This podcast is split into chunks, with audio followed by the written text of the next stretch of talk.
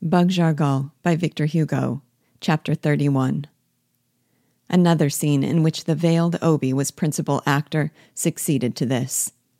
The physician had taken the place of the priest, and the sorcerer now replaced the physician. Men, listen, cried the Obi, leaping with incredible agility upon the improvised altar, and sinking down with his legs crossed under his striped petticoat. Listen, men, let those who wish to read the book of fate approach. I can foretell the future. I have studied the science of the gypsies. A crowd of mulattoes and Negroes hurriedly crowded up to him. One at a time, said the Obi, in that low voice which called to my mind something that I could not quite recollect. If you come all together, you will all enter the tomb together. They stopped. Just then, a colored man dressed in a white jacket and trousers, with a madras headdress, after the manner of the rich planters, came close to Biassou. Consternation was depicted on his countenance. Well, said the general, in a low voice, what is it? What is the matter, Rigaud? It was the mulatto chief of the assemblage at K, a man who concealed much cunning under an appearance of candor and cruelty beneath the mask of gentleness. I examined him with attention. General, said Rigaud, and he spoke very low, but I was close to Biassou and could hear. On the outskirts of the camp, there is a messenger from Jean Francois. Buckman has been killed in a battle with Monsieur de Touzard, and the whites have his head as a trophy in their town. Is it only that? asked Biassou, his eyes sparkling with delight at learning the diminution of the number of chiefs and the consequent increase of his own importance. The emissary of Jean Francois has another message for you. That is all right, replied Biassou. Abandon this air of alarm, my good Rigaud. But, said Rigaud, do you not fear, General, the effect that the death of Buckman will have on your army? You are not as simple as you appear, Rigaud, replied the chief. But you shall see what Biassou will do. Keep the messenger back for a quarter of an hour. Then he approached the Obi, who, during this conversation, heard by me alone, had been exercising his functions as fortune teller, questioning the wandering Negroes, examining the lines on their hands and foreheads, and distributing more or less good luck according to the size and color of the piece of money thrown by each Negro into a silver gilt basin which stood at his feet. Biassou whispered a few words in his ear. The sorcerer, without making any reply, continued his prophetic observations. The one, said he, who has in the middle of his forehead, on the ringle of the sun, a little square or triangular figure, will make a large fortune without work or toil. The figure of three interlaced S's on the forehead is a fatal sign. He who has it will certainly be drowned if he does not carefully avoid water. Four lines from the top of the nose and turning round two by two towards the eyes announce that you will be taken prisoner and for a long time remain a captive in the hands of a stranger. Here the Obi paused. Friends, continued he, I have observed this sign in the forehead of Bug Jargal, the brave chief of Morne Rouge. These words, which convinced me that Bug Jargal had been made prisoner, were followed by a cry of grief from a band of Negroes who wore short scarlet breeches. They belonged to the band of Morne Rouge. Then the Obi began again. If you have on the right side of the forehead, in the line of the moon, some figure which resembles a fork, do not remain idle, and avoid dissipation of all kinds. A small mark is important. The Arabic cipher 3 on the line of the sun betokens blows with a stick. An old Spanish Negro here interrupted the magician, and he dragged himself, begging him to dress his wound. He had been wounded in the face, and one of his eyes, almost torn from the socket, hung bleeding. The Obi had forgotten him when going through his patients. Directly he saw him, he cried out, Round marks on the right side of the forehead on the line of the moon foretell misfortunes to the eyes. Hombre, said he to the miserable wounded man, This sign is very apparent on your forehead. Let me see your hand. Alas, excellent sir, answered the other, look at my eye.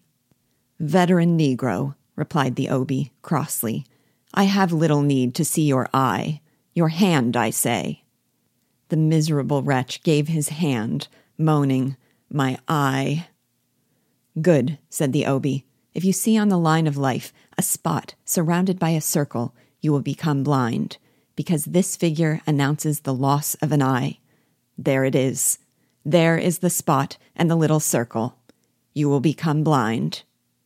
I am so already, answered the Negro piteously. But the Obi, who was no longer a physician, had thrust him roughly aside, and continuing without paying any heed to the poor blind man, cried, Listen, men. If the seven lines on the forehead are slight, twisted, and lightly marked, they announce a short life. He who has between his eyebrows on the line of the moon the figure of two crossed arrows will be killed in battle. If the line of life which intersects the hand has a cross at its junction, it foretells death on the scaffold. And here I must tell you, hermanos, said the Obi, interrupting himself, that one of the bravest defenders of our liberties, Buckman, has these three fatal marks. At these words, all the Negroes held their breath. Their immovable eyes fixed on the impostor expressed that sort of attention which resembles stupor, with glances of stupid admiration. Only, continued the Obi, I cannot reconcile the two opposing signs death on the battlefield and also on the scaffold. However, my science is infallible. He stopped and cast a meaning glance at Biassou. Biassou whispered something to one of his aides de camp, an officer who had once quitted the cavern. A wrinkled and gaping mouth, continued the Obi, turning on his audience a malicious glance, an insipid attitude, and arms hanging, and the left hand turned out without defining the motive, announce natural stupidity, emptiness, and want of reasoning powers. Biassou gave a sneer of delight. At that moment, the aide de camp returned, bringing with him a negro covered with mud and dust, whose feet, wounded by the roots and flints, showed that he had just come off a long journey. This was the messenger Rigaud had announced. He held in one hand a sealed package, and in the other a document with the design of a flaming heart. In the middle was a monogram composed of the letters M and N interlaced, no doubt intended as an emblem of the union of the free mulattoes and the Negro slaves. At the side of this monogram, I could read this motto Prejudice conquered, the rod of iron broken, long live the king. This document was a safe conduct given by Jean Francois. The messenger presented it to Biassou, and after bowing profoundly, handed him the sealed paper. The general hastily tore it open and perused the contents, and put it in the pocket of his vest, and crushing the other in his hands, cried in a sorrowful voice, People of the king! The Negroes bowed respectfully. People of the king, this is a dispatch to Jean Biassou, Generalissimo of the conquered states, Brigadier General of His Catholic Majesty, from Jean Francois, Grand Admiral of France, Lieutenant General of the Army of the King of Spain and the Indies. Buckman, chief of the 120 Negroes of the Blue Mountain, of Jamaica, recognized independence by the Governor General of Belcombe. Buckman has just fallen in the glorious struggle of liberty and humanity against tyranny and barbarism. This generous chief has been slain in an action with the white brigands of the infamous Touzard. The monsters have cut off his head and have announced their intention of exposing it on a scaffold in the main square of the town of Cap. Vengeance! A gloomy silence succeeded the reading of this dispatch, but the Obi leaped on his altar and, waving his white wand, exclaimed in accents of triumph Solomon, Zorobabel, Eleazar Taleb, Cardan, Judas Bowderich, Averroes, Albert the Great, Boabdil, Jean de Hagen, Anna Borachio, Daniel Agramoff, Rachel Flintz, Altornino, I give you thanks. The science of the prophets has not deceived me. Sons, friends, brothers, boys, children, mothers, all of you listen to me. What I predicted. The marks on the forehead of Buckman announced that his life would be a short one, that he would die in battle. The marks on his hand, that he would appear on the scaffold. The revelations of my art have come true, and the events arranged themselves to be executed in a way which we could not make them agree the death on the field of battle and the scaffold. Brethren, admire. The panic of the Negroes changed during this discourse to a sort of admiring terror. They listened to the Obi with confidence mingled with fear, whilst the latter, carried away by his own enthusiasm, walked up and down the sugar cane, the surface of which offered enough space for his short steps. Biassou sneered. He addressed the Obi. Your Reverence, since you know what is to come, it would please us if you will read what is to become of our future, that of Jean Biassou, Mariscal de Campo. The Obi, standing on top of his strange altar, which the credulity of the Negroes looked upon as something divine, said to the Mariscal de Campo, Come, Your Excellency. At this moment, the Obi was the most important man in the army. The military power bowed to the spiritual. Biassou approached. I could see some anger in his eyes. Your hand, General, said the Obi, stooping to kiss it in order to grasp it. I begin. The line of junction, equally marked in its full length, promises you riches and happiness. The line of life, long and strongly developed, announces a life exempt from ills and a happy old age. Narrow it shows your wisdom and your superior talents, the generosity of your heart. Lastly, I see what chiromancers call the luckiest of all signs a number of little wrinkles in the shape of a tree with its branches extending upwards. It promises wealth and grandeur. The line of health, very long, confirms the signs of the line of life. It indicates courage also. Bending back towards the little finger, it forms a kind of hook. General, this is the sign of wholesome severity. At this word, the brilliant eyes of the little Obi glanced at me through the apertures of his veil, and I remarked at another time a well known accent hidden under the habitual gravity of his voice. He continued, with the same gestures and intonation. Marked with the line of health, small circles announce that you will have to order a number of executions. It is divided toward the middle to form a half circle, which shows that you will be exposed to great danger from ferocious beasts, that is to say, from the whites, if you do not exterminate them.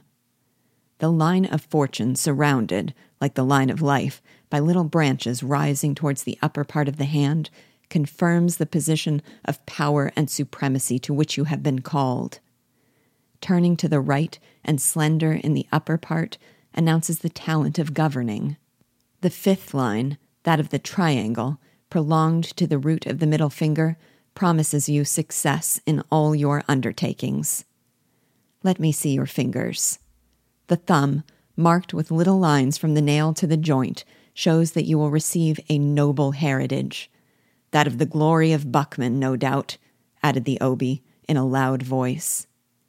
The slight swelling at the root of the forefinger is lightly marked with lines honors and dignities. The middle finger shows nothing. Your little finger is covered with lines crossing each other. You will vanquish all your enemies. You will dominate over your rivals. These lines form the cross of St. Andrew, a mark of genius and foresight. The joint which unites the little finger to the hand offers tortuous wrinkles. Fortune will load you with favors.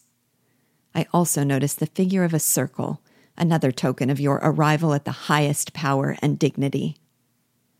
Happy the man, says Eleazar Taleb, who possesses all these signs.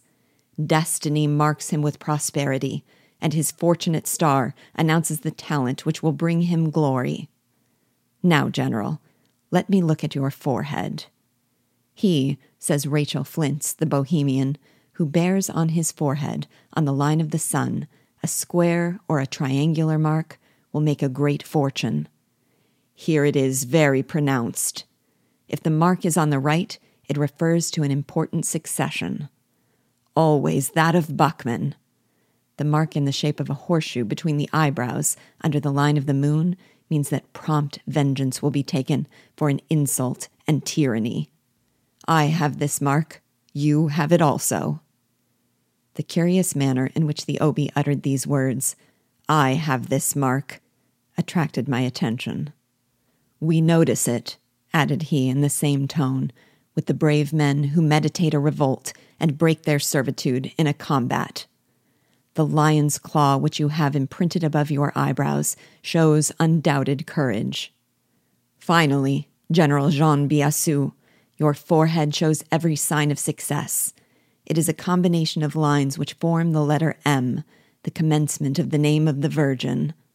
In whatever part of the forehead, and in whatever line of the face such a sign appears, the signification is the same genius, glory, and power.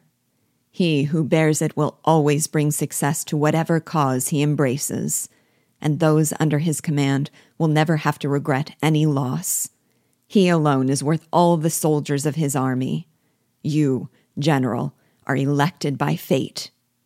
Gracias, Your Reverence, said Biassou, preparing to return to his mahogany throne. Stay a moment, General, said the Obi. I forgot one last sign. The line of the sun, so strongly marked on your forehead, proves that you understand the way of the world, that you possess the wish to make others happy, that you have much liberality, and like to do things in a magnificent manner. Biassou understood that forgetfulness comes to him more often than to the Obi. He drew from his pocket a heavy purse and threw it into the silver plate so as to prove that the line of the sun never lied. Meanwhile, this miraculous horoscope of the generals had produced its effect upon the army. All the insurgents who, since the news of the death of Buckman, attached greater weight than ever to the words of the Obi, lost their feelings of uneasiness and became violently enthusiastic, and trusting blindly in their infallible sorcerer and their predestined chief, began to shout, Long live our Obi! Long live Biassou!